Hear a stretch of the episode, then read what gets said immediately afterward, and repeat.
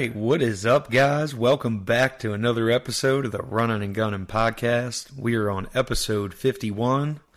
Hopefully, making another big hurdle. Uh, we're down 50 episodes. Super excited about that. Um, I just want to thank all you guys that are tuning in.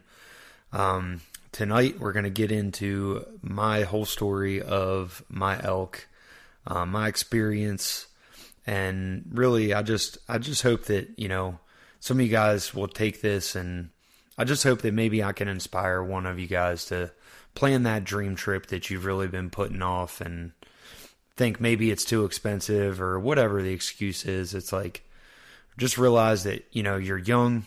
Um, even, you know, you're not going to get any younger than you are right now. And it's a physically demanding thing. You know, a lot of us a lot of us have seen a lot of guys, uh, you know, that may have taken elk that might not be in the best shape, but I'm telling you right now, um, from my experience, it is absolutely necessary. I know I used to be one of those guys that used to kind of talk crap about Cam Hanes and, oh, you don't need to do that to elk hunt. And I've even heard that from some of my friends, but I know for a fact, guys, there's no way that I could have ever done what I did without being in good shape. And, I hope I'm a model because I'm honestly not in like peak physical condition. Let's just be real. Um, I just worked out and I did a lot of stair steppers. That was one thing that really got me prepped for this hunt and uh, really got me, you know, in the. I think the most important thing I did after uh, all of this was just leg exercise, core exercise, and just getting my uh, my legs prepped for days in the mountains. Um, but I think what we're going to do, this is going to be the first time I'm doing a solo podcast. It's just going to be me. Um, and I hope you guys enjoy this. I'm going to do my best to portray, um, you know, a true story of everything that that unfolded. I mean, this place is just magical. Um, I really don't know how else to describe it. It was a life changing hunt. Uh, I feel like a completely different person, just immersing myself in the outdoors there. Um, it's unlike anything that I've ever done. I can't com- I can't really compare it. Um, a little bit to it's, a, it's mildly like turkey hunting, but uh, on steroids. Um, so yeah, let's get into this. Uh, I made some notes. I'm to try and just stay on course and just kind of break down stuff and get into what I thought was uh, you know the important things to cover. So to get this started, you know, we kind of talked about you know fitness and stuff like that. I think some of my favorite pieces of gear that I believe uh, made me successful, um, for one, was you know having quick access to my bino harness, to my rangefinder, and um, you know my I was using a marsupial. Um, you know whatever bino harness you guys uh, are you know comfortable with, go with it. Um, I just found the marsupial was great day in day out no issues. Really enjoyed using it. I had a pair of uh, 10 by 42 Vortex Viper binoculars. They were great. Um, you could use a little bit better, but if you guys are out there, um, you know, maybe on a DIY trip, I'd say bring a spotting scope. Just really try to keep it minimal. Um, my other favorite part or, or, piece of gear that I had was a uh, bladder in my backpack. Um, I had the Tenzing TS14, I believe is what it's called. It was an awesome pack. It was kind of funny. The guy Kevin, uh, we'll get into who I was hunting with, um, but he had one too. It was just kind of funny that we both were running the same pack. Um, for my boots, I had a pair of Mountain Extremes from Kenetrek, and I uh, I've kind of grew to dislike them. If I'm being honest with you guys, um, I ran my Salomons, um, and I'm sorry that I don't know exactly what brand they are. If you guys are interested, holler at me. I'll, I'll be happy to tell you. But I was really happy with my Salomons, and they were just lightweight, very comfortable. And I had some um, some alpaca socks that just when I put them on, my feet were so much more comfortable. I never got a blister. Um, we covered several miles. I'm going to do a day breakdown as we go on with this, and I'll let you guys know, you know, how many miles we covered. But basically, day one, it was, you know, I think nine miles. Um, day two was, I think 11, and day three I did 13. Um, and day three being uh, the day that I killed. So, I guess uh, the only other thing I'm I'm missing here, as far as my favorite stuff on uh, my equipment, was my bow setup. I was extremely extremely happy with. I used the um, the dial sight. I had a, a Spot Hogg and the uh, Fast Eddie is what I was using, the one that's got the longer bar on it. Very, very efficient. Um, you know, it's kind of a pain in the ass to have to dial. So I guess the only thing I might change in the future was would be to have a three pin with the dial. Um, other than that, the one thing I was very not satisfied with and was a little upset with myself. I really recommend if you guys are doing this to use a, a you know a wrist style release, a wrist strap, whatever you want to call them. I've been shooting a thumb uh, for many, many years, and I really like the thumb. But man, being out there, it was extremely uh, unnerving. Just knowing that, like, I could have an elk come in, and, and just knowing how fast it actually happens. I just felt like, man, I could lose my release. It was it was always in the back of my head, and I uh, just wish that I, you know, practiced with a wrist strap instead. It would have made things a lot easier for me. But let's get into this. Okay, so we're at day one. I had one heck of a flight uh, and trip going into this. I left the house at 3 a.m. Um, for those of you guys that listened to the last podcast, uh, I had a hell of a journey. Uh, Thursday and Friday before I left, I planned on actually enjoying you know, time with my family. That was my whole mission. I was going to stay out of the whitetail woods, and just for the fact of if I did shoot one, it, you know, I didn't, I didn't really want to mess with it. Let's just call it that. So, I had two of my friends kill deer, you know, and uh, it was it was awesome. I absolutely loved it. Uh, my friend Dylan, he shot a great buck, and I helped him get it out. I was super pumped for him. Um, so there was a late night. We had some fun. And then Bo came in. He shot one that night too. So we went back, you know, just a quick recap. We looked for his deer, couldn't find it the following morning.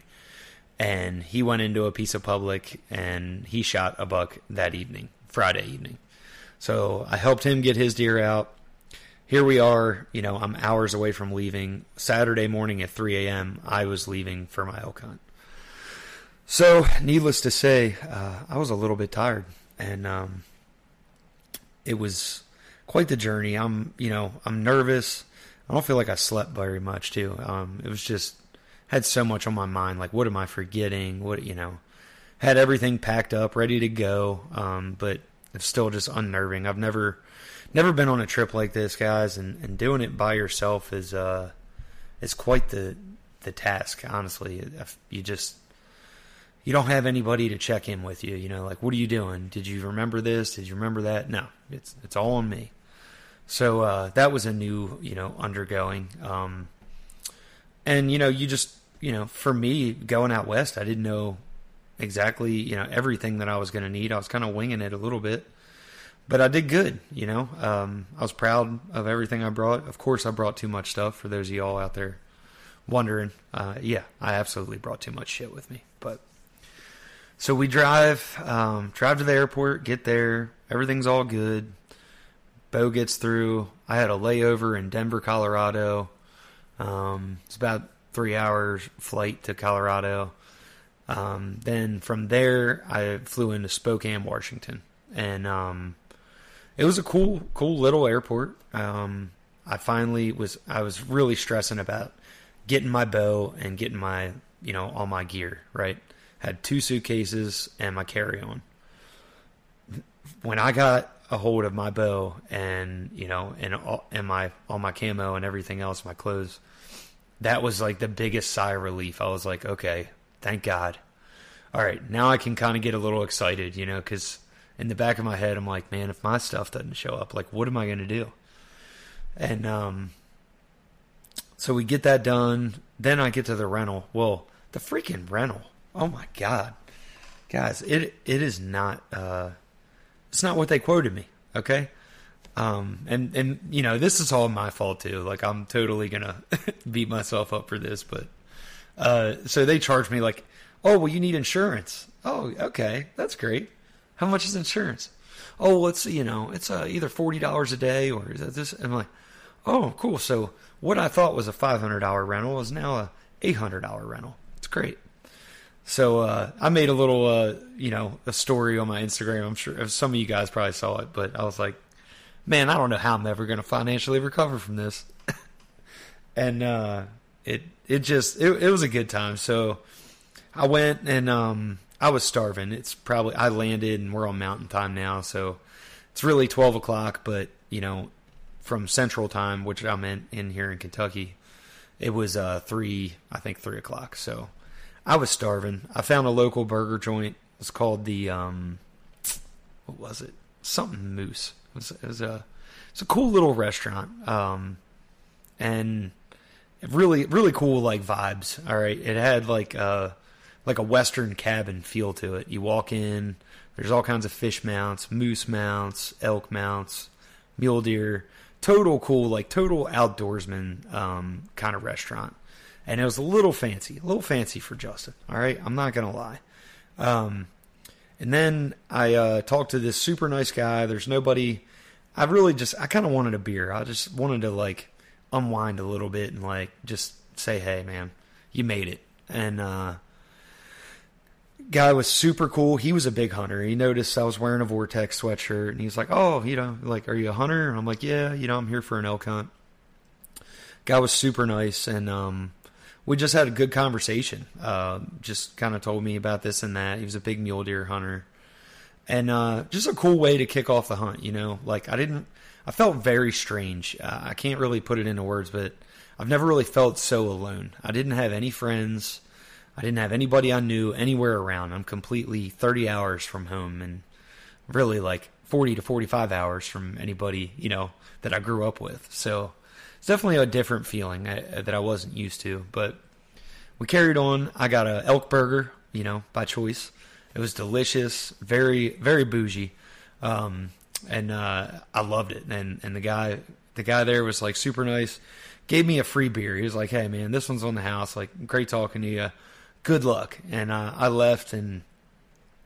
I got a little hotel room that evening, um, and then I was going to drive into camp Sunday morning because apparently Saturday is uh, the day for the guides to just you know it's their vacation day pretty much because when they're outfitting you know they're Monday through Friday they're hunting. Saturday is their day and Sunday is when everybody comes into camp. So Sunday morning wake up. Um, I head out from Coeur d'Alene uh, Idaho and I headed a little southeast. We did basically kind of like a, a J hooked I guess over across to Montana and shot down into Idaho, and um, it was it was honestly the most beautiful ride I've ever been on in my entire life. Um, I don't know if you guys have been out west or if you've been to Coeur d'Alene. Um, just, it's just I don't know. To me, like it was just the coolest thing ever. Um, and I'm just like a little Asian tourist just snapping pictures. Instead of it taking three hours for me to get to camp, it took me like four and a half, I think. And um, because I really wasn't in a hurry, you know, I'm like, whatever, I'm already gonna be there. I figured before a lot of the other guys, so I just wanted to enjoy it, you know, like this is my vacation. So took my time getting in. We finally get to camp, and um, it was it was really cool. the The last hour, basically, when I talked to my guide, he said he's like, "Look, man, you're going to get into you know Montana and you're going to go by a little gas station, get gas because that's the last, you know, that's pretty much it. After that, you're going to lose service and you ain't going to have service the whole time you're here. Okay, gotcha. So, you know, of course, I called the wife, called the kids, had that conversation, um, and that was a whole nother thing, guys. Like I've never really been away from my family. I know some of you guys are like, shoot, man, like I'd be all about that. Um, it just felt weird, you know, like I don't really know how to describe that, but it's just a different feeling. And I told my wife, I was like, look, if I get one, I'll drive out of camp and I'll call you, you know, I'll, I'll let you know. So it was a really cool feeling. Um, just you know stepping out of the the the realm of technology and you know being plugged in um i just i just really miss that you know? Like i think i'm at the age where i was lucky enough to like grow up without a cell phone and and not really have to have technology and it just really took me back man. Um i just uh i really i really loved that aspect of it. And then i had what i thought was the most beautiful ride in but it got so much cooler driving into the the national forest that I was hunting and we get there it is literally like an hour from this gas station to get to camp and you're just winding through these mountains like going down through these valleys and I mean that is when it started to get intimidating. I'm like holy shit. I'm actually going to hunt these hills and I'm looking up and to my left, to my right, I'm like dude, this is insane. I'm I don't feel like I'm ready for this. And uh, it is what it is, right? Hey, you're there, you're doing it. So drive into camp, meet everybody. Um, I met an awesome guy. Uh, Kevin was one of the first guys I met, and Kevin and I we hunted together the whole time. So me and Kevin got got uh, to meet each other first, and uh, I was bunking with him. There's two little cabins, and Joe was another guy. He was elk hunting, and um, he was from New Jersey. Uh, Kevin was from Kansas. He's big whitetail hunter, killed some giant deer.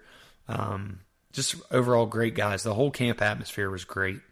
Uh, the only other dude in camp was uh, Scott. He was from Wisconsin and he was on a bear hunt. Um, it was his first bear hunt. His wife gifted to him. So really cool, really cool uh, atmosphere. I was one of the younger guys. Um, me and Joe were the younger guys, I would say and uh, it was just a little. I, I kind of expected, you know, that to be honest with you, um, but it really didn't matter. Um, I think, you know, for what we were doing, I feel like it's really it's kind of like a niche group that they select to do this because they know that a lot of like maybe heavier guys or like older dudes have a hard time doing this hunt because it's so physically demanding. So we get everything set up we unload the bows. We start do, shooting some arrows, making sure everything's on. All the bows are shooting great. We uh, get everything lined up, sign our waivers, you know, sign our life away. So if we die out in the mountains, we can't sue. so uh, after that, um, we pretty much like, you know, got a little bit of an insight from uh, my guide. His name was Chris. Um, and me and Kevin were with Chris and uh, you know the other guy Joe, he was with um, another guy that was there in camp, Cody, and um, so it's pretty much like two teams, right? Like me, Kevin, and Chris go out on a hunt, and we go in our area, and Cody and Joe went in their area, and we uh, we're talking with Chris, and he's like, you know, I've been seeing this herd of elk. Um, and it's honestly in like a really shitty area. I'm not gonna lie to you. He said, but there's a couple bulls in there, and I think like I think we can get one. You know, it's like if we can get in there, I think we'll we'll get one of them. Uh, you know, hopefully we can call one of the satellite bulls to us. For those of you guys that don't know what a satellite bull is, it's basically one of the younger bulls um, that is with a, a herd of elk. So you got your herd bull, that's the big big guy. He oversees everything, and then the satellites. So a lot of times when you call um, the satellite bull will come to you, and the herd bull seems to come with the herd, right? So we go to bed that night, uh, and I say we go to bed lightly because I didn't sleep at all. Um, maybe like an hour. Uh, the bed was very comfortable. Everything was was great. Uh, got a good meal on us and everything, but I just couldn't sleep. All I was thinking about was what we were going to get into. So we wake up, get everything set up. It's like 35, 40 and um, I'm loving it, man. Like I'm just I'm ready to rock. Even though I didn't have sleep, I was just like ready to roll. Well, we uh we get to where we're going, and we get on that first ascend out of the truck, and I'm doing good. I'm like kind of antsy, a little nervous, and uh, man, I ran out of breath fast, and I'm trying not to let my guide hear me like. Like you know but I, but it was like that, and you know we're at about six to seven thousand feet, uh, you know, of an elevation.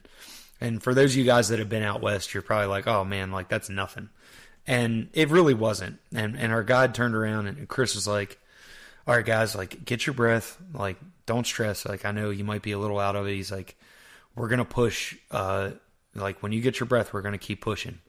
And he's like, it'll be a lot easier after this. He said, this first he's like this first initial you know ascend is usually what hurts the most um, throughout this trip. So we we get up there, we get up to the peak of this mountain, man, and like the sun is just rising, and it is just unbelievable what I'm looking at. I'm like, like if there's ever been a shadows, you know, any kind of doubt of you know God's existence, man, like you can't go there and, and look at everything and just not be in awe. And we get up there and, and Chris bugles one time and we hear a faint bugle way down, but it was really weird. He said he's never been up top of that mountain and not felt the wind in his face. And it was kind of strange, right? Like I, I was kind of thinking, you know, the thermals would be, you would kind of feel the thermals coming up. Well, they really weren't rising. Um, and even Chris was kind of like skeptical about it. So we push on and uh, we start heading down the mountain towards where like we wanted to be, where he had seen these elk at. And next thing you know, um, me and Kevin are walking behind Chris, and we hear kind of like this. You can almost hear like the ground. It almost it was like hollow, which is really strange. Like you could hear your footsteps, and you know Kevin was like, "I think I hear something." And next thing you know, we had a herd of elk. Like we don't know how many. We didn't see them, but they were running away. They they came up the mountain to Chris's bugle, and we couldn't even we didn't know or hear anything. Like the woods are so thick, it's not like you can just glass everywhere. Like you're looking at a lot of thick pines and everything. So, well, he looks back and he's like super deflated. You know, like that's not how he wanted to start the morning. I guarantee it. So we carry on. We're going down. He's like, well, maybe we didn't spook them too bad. You know, like they didn't completely blow out of the area. And um, we start listening. I, I look at Chris and he's like, stop. And we hear what I can only describe to you guys. It sounded like a little Indian drummer. And Chris was like, there's elk, there's elk. So we, me and Kevin both like, we look at each other. We're like, oh my God, what do we do? You know? It was hilarious. If you would have been there, uh, yeah, you would have been cracking up. So we both like scatter. Well, I get right behind a pine, and he's like kind of in the open a little bit, but like we both kind of briefed each other, and we are like, you know, like don't be, or Chris briefed us, I should say. Like he's like, you don't want to be in the sun. Try to stay in the shade. And um, it was a really wild experience. So like Chris goes behind us and he's calling and breaking limbs and breaking trees. And uh, that's to like, you know, make this elk think that there's other elk back there, right? And we don't know what it is. We just we thought maybe it was a bull that was like on the other side because he was up he was like upwind of us, not downwind, right? And we're like, this might actually work out. Well, next thing you know, I see I hear like it's just like do do do do do do, do, do, do. And I'm like, this is the wildest thing I've ever heard in the woods. And I'm like, I just can't believe that this is an elk, like coming to us. And I see Kevin go to full draw. It's like 8 a.m. Like, I'm like, holy shit. Kevin's like, Kevin's going to throttle one. And I can't see it yet. Like, from his angle, he could see it. And it's dead quiet. Like, there's no wind. And I can, like, just see the dust from this elk like I can see it in the actual air, like through the sun shining through. And I'm like, man, like this is like where is this thing at? And there next thing you know, I look through this one little patch and I see it's a velvet spike and I'm looking at Ke- I look at Kevin and I'm like, is he gonna shoot this thing? Like, what's gonna happen? And he goes and he draws down, and I'm like, okay. He, like I, I had asked Chris the night before. I'm like, if a spike comes in, should I shoot it? Like, what do you, you know? Because my expectations for this was, I just want to kill an elk and learn. Like that's why I booked a hunt with an outfitter. I, I didn't have any friends that we're elk hunters. Um, I did this purely because I don't know anything about elk, and I wanted to learn from somebody that that did. And you know, in the future, I wanted to do DIY hunts, and I thought the best thing for me to give myself an advantage was to learn from a professional, right? Well, Chris told us like, dude, like, I really don't want you to shoot a spike. Um, like, I'm pretty confident we can. We'll we'll have at least like a branch antler bull come in or something. I'm like, okay, cool. So I already wrote this elk off. I'm like, it's first morning. Uh, you know, I'm not gonna shoot a spike. And he trots off. Well, that was a pretty cool experience, and it really woke me up to see how quick things can happen. Right. So we carry on. Um, it was just just covering beautiful country, calling. Really didn't hear much, and and Chris later told us the reason we didn't get to hear as many bugles is because the wolves are so bad out there in Idaho, and um, when these elk call, it draws all these wolves to them, and you know a lot of times like elk are in herds uh, most of the time, and um, the wolves come in there and they just tear up a calf or I mean even a bull like they just move them all over the place. So it's really tough hunting and they really have no, there's no rhyme or reason like why they're here or there. Like they just basically get pushed around by hunters and wolves mountain lions. Um, there's no grizzly bears where we were but there's uh, black bears and tons of them so you know the first day was just a great learning experience we we just covered ground we did a couple setups um, you know saw tons of whitetail and uh, and you know, we came down a very, very steep mountain and it was very intimidating to me. And I, I just remember thinking to myself, like, is this how it's going to be every day? You know? And, um, it, it just, it was really cool. When we got off of the mountain on day one, I felt accomplished. Like, that we made it and when we covered that much ground in some of the wildest looking mountains I've ever seen. You know, not that that means much because I'm not from out west, but so, you know, had a great meal. Um, I think that evening I actually sat over a wallow and that was cool. I didn't see anything, but it was just, it was just cool, cool experience. Um, I kind of got to do a little bit kind of like whitetail hunting, you know, like I guess sitting over a water hole, but this was, uh, just like a, a wallow where an elk will go in there every once in a while. And we got word that, uh, the other guy had pushed an elk into there. So, it was a possibility that it might happen, and I didn't want to let it go if if it was possible that I might see one. So when I went and hunted the wallow, Chris and Kevin they went and glassed and scouted, and uh, unfortunately they didn't find anything. Had some good supper. Um, woke up for day two. Uh, didn't really have um, a game plan. Uh, Chris kind of like wakes up in the morning and just goes, you know, flies by the seat of his pants. Like he knows the elk better than probably anybody around there, and I'm not going to guide the guide. You know, I'm along for the ride. So we get out, we go to another absolutely beautiful spot. Um, just it just looks like stuff that you'd see on TV, but um, video and pictures do not do the mountains an ounce of justice, like at all. I I just want to make that clear. So we didn't hear any bugles that morning and we moved down a couple miles uh, to like another big ridge and we're calling we you know we walked like maybe a mile or so and uh, we get up to the top of this ridge and we call and uh, nothing you know don't hear anything um, i decided you know i had to take a leak so i'm taking a leak and all of a sudden i hear our first our first like good bugle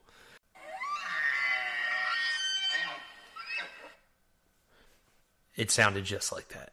And it was close, like within a 100 yards. And we all looked at each other like, holy shit, it's to happen. You know, we're like, this is crazy. So Chris is just scrambling. He's like, get set up, get it set up. Get, you get here, you get there. All right. Um, he's like, what's the wind doing? If it's not good, get your ass back up here. So I can hear these elk like coming up the hill to us. And I'm like, oh my God, man. Like, I'm like, I can't shoot at all. And like Kevin's got an awesome angle. And I don't want to cut Kevin off. So I'm like, I don't know. I tried to pick my best spot. Well, he calls again. And then I'm like, okay, now what? Like, where is he? Like, I can't see him. It's so thick. Like, I mean, it's really, really thick. Like where he's coming through. Like you could barely walk him where he's coming. And um, I'm kind of up on. I'm up above him, so I could I could probably get a shot down. I guess is what I was thinking. Well, when he called the second time, we figured out he we had had all of the cows coming up to us, and when he called, he was basically yelling at his ladies to like, "Hey, get your asses down here." And they all came down the mountain and they went with him. So next bugle we heard was way off, and that's when we were like, okay, well, gigs up, you know. I don't think he winded us, but he just he didn't want to have his girls coming to some other elk, so he got out of there. Well, we went down uh, the road. Uh, you know, we circled around and like we came back to uh, to find a big old rub like right there on the main road, and we're like, man, like this is freaking like that's a no brainer. Like that's a big elk. Like there's a there's tine marks like literally eight feet up on this tree, and um, I was like, that's pretty cool. Like you know that would that's a big one, and you could just tell by the bugle it was a good elk. So we go through day two. Um, we covered a lot of ground and never heard another bugle that day. Never had another encounter. Um, Kevin shouted a couple grouse, which was cool. Uh, I think I shouted a grouse. I missed one, like just skimmed it pretty much. And um, that evening, we decided we were going to try to locate that bull from the morning, right? So we go out there, we go to a couple spots, we call, and we located him. Um, and he's like not close to us, right? Like we couldn't go make a move in the evening on him because we would have to drop down in this canyon and uh, it just wouldn't have worked out. Like by the time we got there, all of our scent would have been just dumping down into him. So we basically were like, all right, well, let's come back here in the morning and we'll uh, we'll see if we can locate him again and, and maybe we'll make a move on him. All right. Well, to me, like I going into this hunt had been studying the weather and like day three I felt like was going to be our best chance. We had a cold front rolling in. It went from a high of like 75. I believe it was going to be a high of like 60 that day. So like I'd already been talking about like I was like I think Wednesday is going to be a good day, you know. Everybody's like, "Oh, okay, whatever." You know. Well, we start off on Wednesday and um, you know, day 3 and I'm really surprised like in my physical condition. Like I expected my legs to be extremely sore. You know, we covered close to like over 20 miles. I think right around 20 miles in in 2 days. So like average 10 miles a day.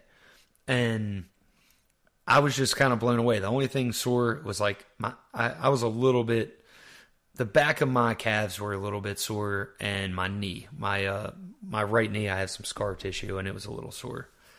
But we get out there in the morning, and uh, you guys will kind of laugh at this. So, you know, nature calls, right? Like, you know, there's no bathroom in the mountains. So, uh, in the morning, you know, we kind of had like our, uh, you know, all right, well, I'm gonna go use use the uh, the woods real quick, if you want to call it that.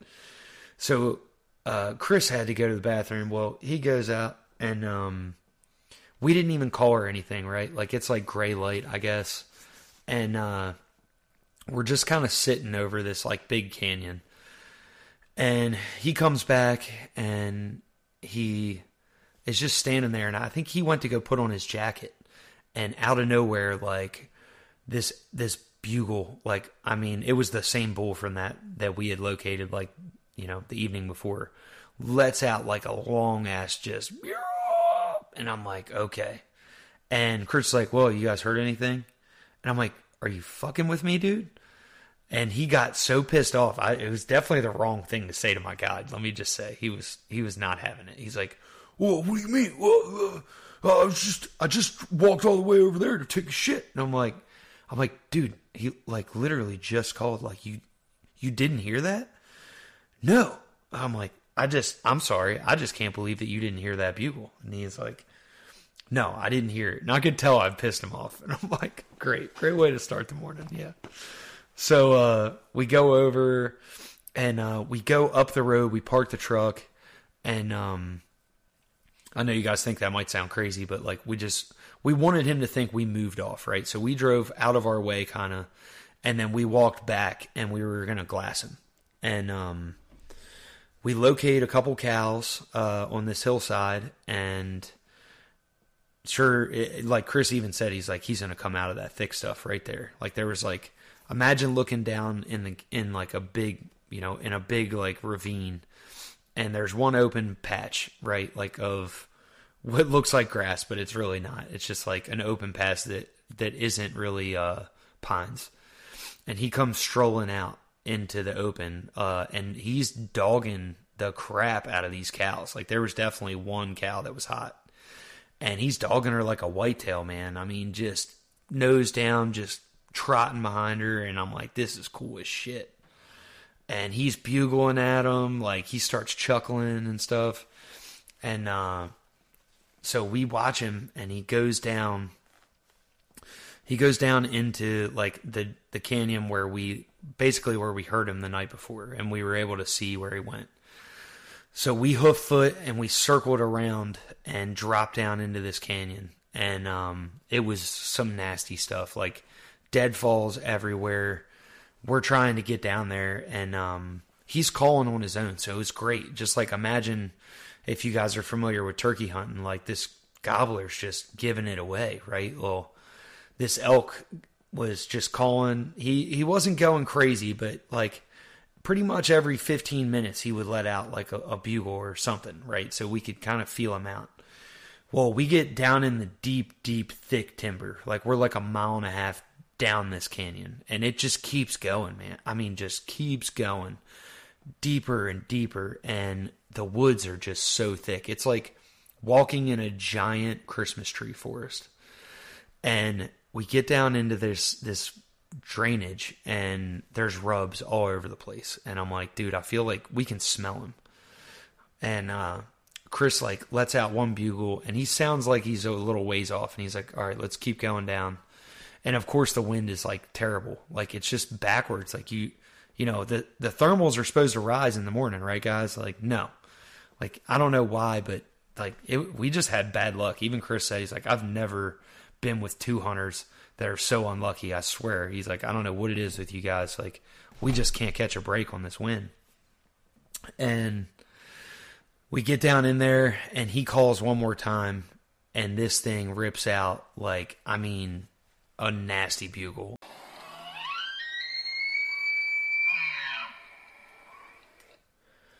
And we all hit the dirt, basically. Like, we all went full eyes wide open, like, oh my God, he's right here. And we're kind of down, like, there's a couple swells in this, like, bottom, right? And he's down below this swell. We can kind of tell.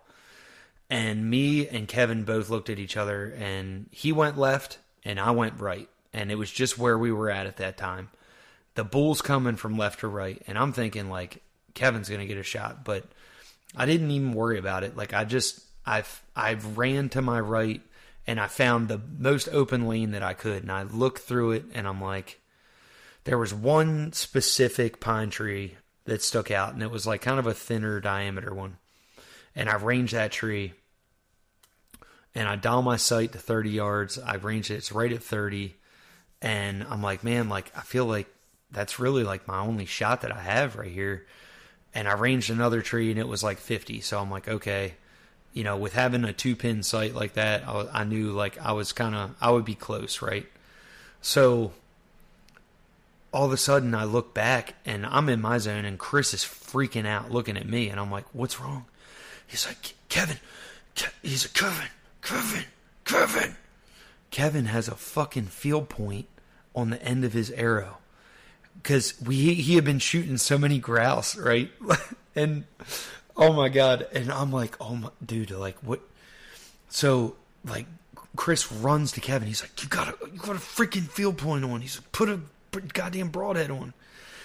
Kevin just throws the broadhead on the arrow, and this elk, all we can see, he comes in, and he's doing like he's just chuckling.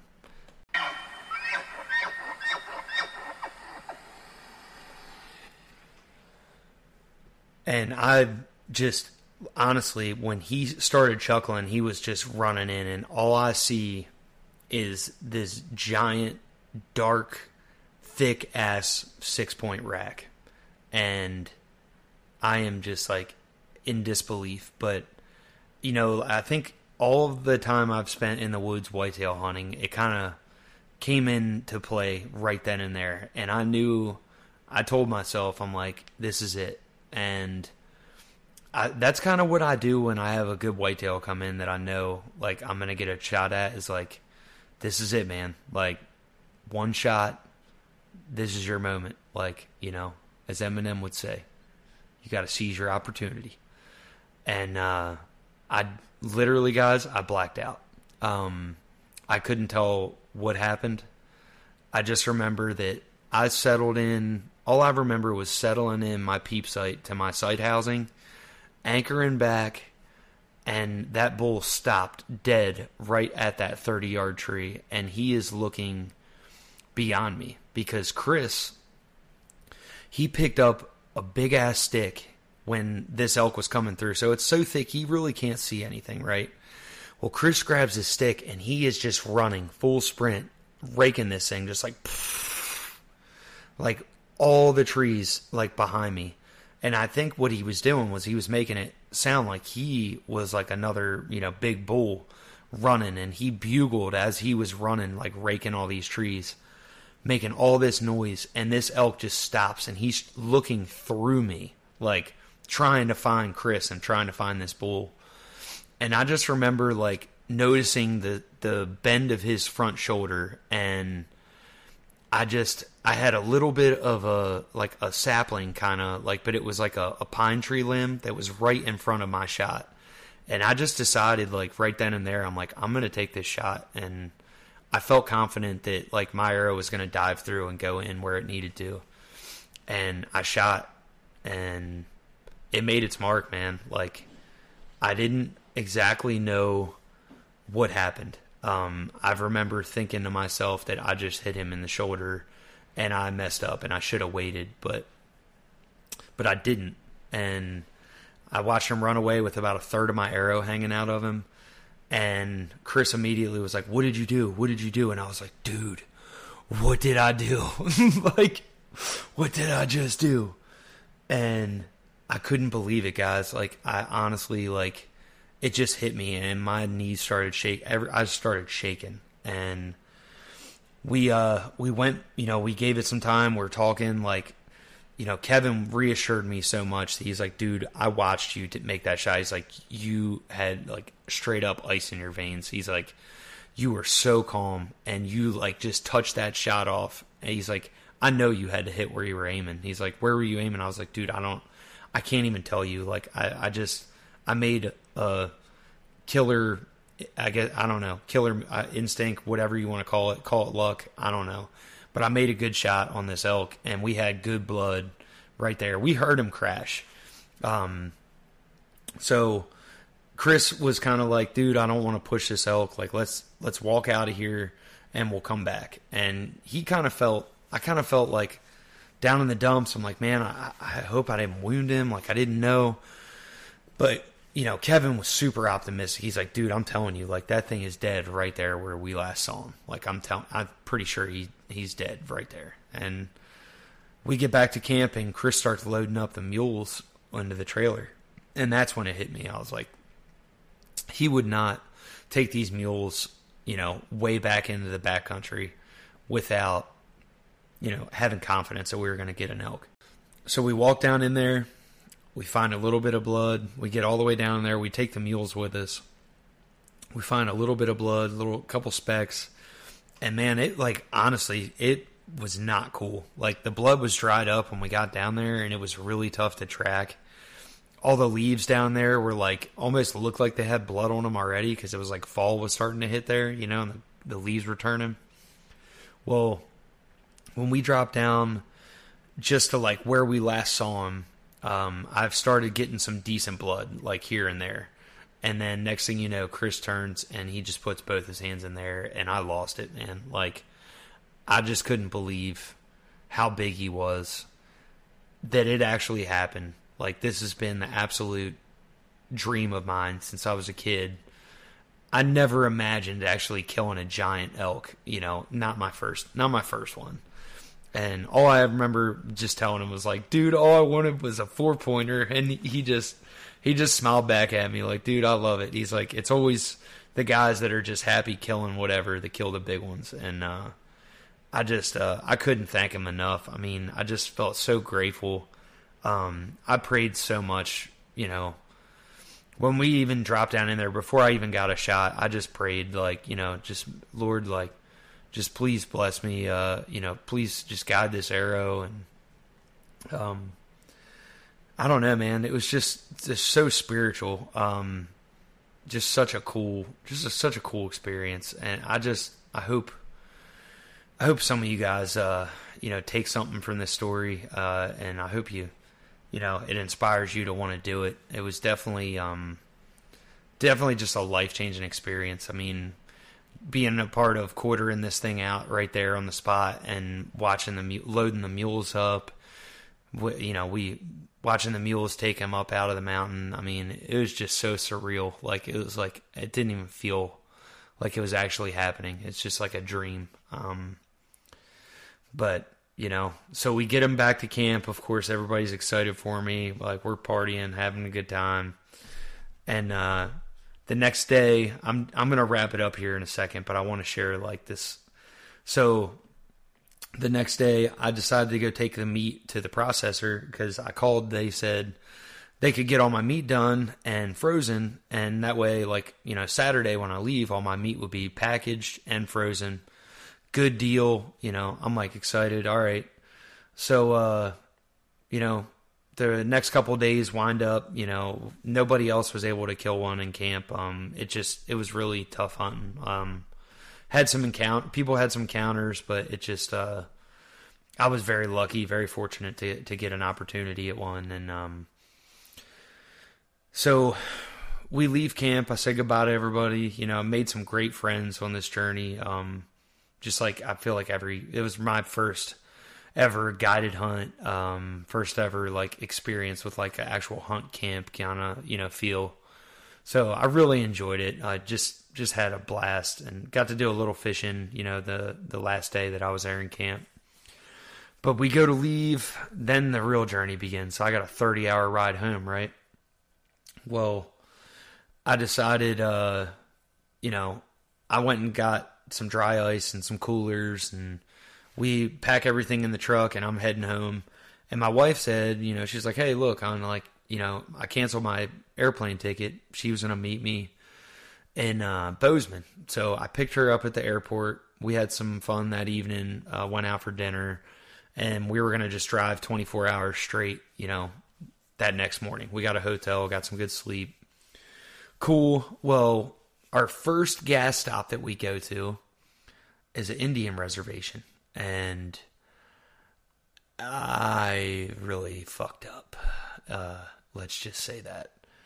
So I didn't know. Uh, nobody told me. Um, and if you guys are, uh, you know, familiar with being out there, um, they don't really, uh, you know, not all of them. I don't. I'm not trying to uh, talk crap here. Um, but the one that I stopped at was the worst that I could have stopped at. And uh, I found this out later from my guide. I asked him about it. So I had an Indian approach me, and then two other Indians rolled up on me. It's kind of like, you know, little, little uh, eerie feeling. They're checking out my elk, started asking me all these questions, like, oh, nice bull, you know. Oh, is that all the meat in the cooler there? I'm like, yeah, it is. Uh, and I felt like these guys are going to rob me. You know, I had that feeling. Um, it is what it is, but shit happened and I was ready to go. You know, I mean, I don't know. I went through all this trip of a lifetime. It all hit me right there in that parking lot pumping gas. And um, thank God, like, like I said, somebody was looking out for me. Um, they could have just killed me and taken everything. It, it very easily could have happened. There was no one around. There, it's like a ghost town. Um, but the the Lord looked after me and Amanda, uh, my wife, and uh, we were able to get out of there. Got home safe, got all the meat home safe, uh, everything. Um, just absolutely blessed. Had 250 pounds of meat off of this thing. The meat is absolutely phenomenal. Um, I, I just, man, like, so blessed. Um, you know, I, and that was pretty much the trip. I, I, I just don't really know where else to go from here. Um, I appreciate all of you guys uh, tuning in and listening to me uh, ramble for the past 50 minutes or so. Uh, I didn't plan on actually taking this long um, to to tell this story, but uh, I did my best to just portray exactly what happened and try to give you guys some details. I appreciate y'all listening. Uh, appreciate y'all joining in on this one. We have got a awesome lineup coming up, guys. Um, I'm super stoked. I uh, I got some great guys coming in from PA. Uh, I don't want to give it away yet, um, but we got some some great dudes. Super stoked. So hang with us, and uh, we got some good stuff coming. Thanks again for hanging with us today, guys. Really appreciate y'all. Want to give a huge shout out to our sponsors, Lone Wolf Custom Gear and Timberwolf Supply Company.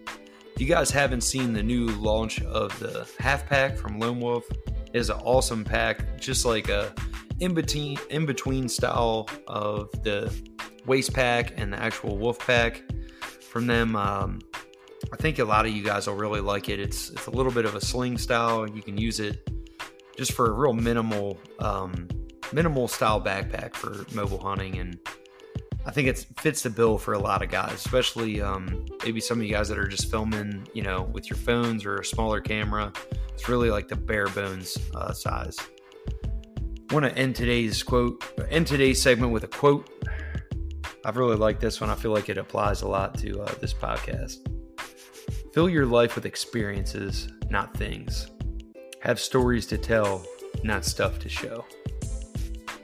Hope that hits you guys. I really, uh, you know, like we always really enjoy closing it out with a with a quote. I feel like for me, they've helped me grow and uh, you know just applying life to stoicism and um, hope you guys enjoy that. Uh, it's not going to change. So, with that being said, guys, appreciate y'all. Hope you have a great day, and uh, we'll catch you next week.